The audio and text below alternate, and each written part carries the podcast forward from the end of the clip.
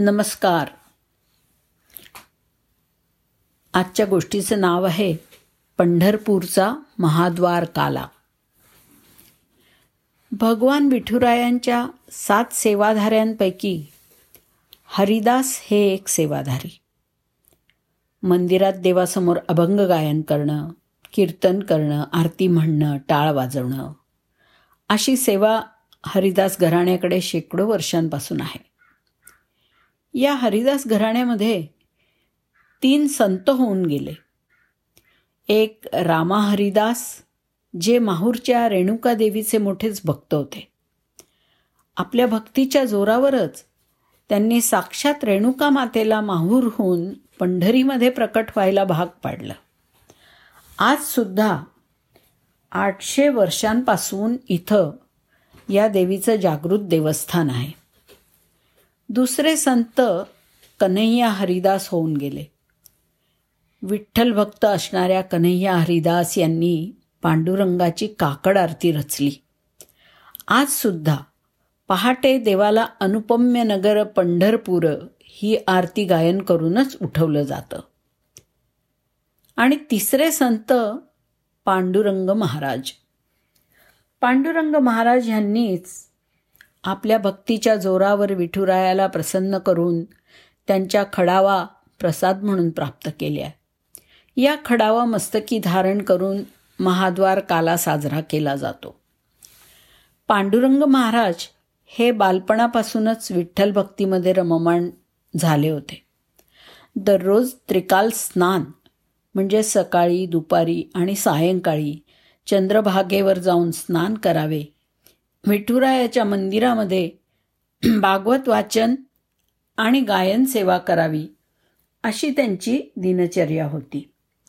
बालवयातच विठ्ठल दर्शनाची आस लागल्यामुळे ते सतत देवाचं नामस्मरण करीत असत. अशी सेवा करीत करीत महाराजांनी वयाची सत्तरी गाठली.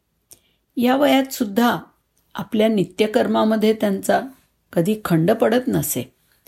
त्यामुळेच ऐन वैशाख महिन्यात उन्हाचा कहर असताना नित्य नियमाप्रमाणे दुपारी बारा वाजता ते चंद्रभागेला स्नानास निघाले होते. सूर्य अंगाची अगदी लाही लाही करत होता तर वाळवंटातली वाळूसुद्धा तप्त झाली होती. आणि ह्यामुळे वृद्ध झालेल्या पांडुरंग महाराज यांच्या शरीरातला शरीराला हा दाह सहन नाही झाला. आणि ते वाळवंटातच बेशुद्ध पडले. यावेळी दयाघन विठुरायांनी बेशुद्ध असलेल्या पांडुरंग महाराज यांच्या नजीक लाकडी खडावा ठेवल्या.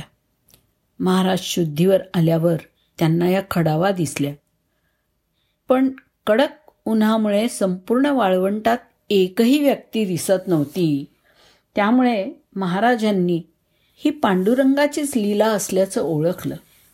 मात्र मनोमन प्रार्थना केली की जोपर्यंत प्रत्यक्ष विठ्ठलाचं दर्शन होत नाही. तोपर्यंत प्राण गेले तरी इथून हलणार नाही. भक्ताच्या या निश्चयामुळे आणि जन्मजन्मीच्या पुण्याईमुळे प्रत्यक्ष भगवंतानी महाराजांना दर्शन दिलं. यावेळी देवांनी आपल्या खडावा पांडुरंग महाराजांना प्रसाद म्हणून दिल्या. आणि आषाढी आणि कार्तिकीला या डोक्यावरती धारण करून काल्याचा उत्सव करण्याची आज्ञा दिली.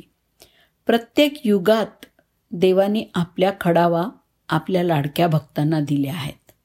त्रेतायुगामध्ये श्रीरामानी भरताला द्वापार युगात श्रीकृष्णाने उद्धवाला तर कलियुगात हा प्रसाद पांडुरंग महाराज यांना दिला. तसंच पिढ्यानुपिढ्या हा उत्सव साजरा करण्याचा आशीर्वादसुद्धा दिला. पादुका महाराजांच्या मस्तकावर ठेवताच समाधी अवस्था प्राप्त होते. आषाढ आणि कार्तिक शुद्ध प्रतिपदेला महाद्वार काला करण्याची परंपरा तेव्हापासून म्हणजे चारशे वर्षांपासून अखंड सुरू आहे. प्रत्यक्ष भगवंताच्या खडावा धारण करूनच हा उत्सव साजरा होत असल्यामुळे भक्तांसाठी हा खऱ्या अर्थानं सुखसोहळ्याचा अनुभव असतो. पांडुरंग पांडुरंग धन्यवाद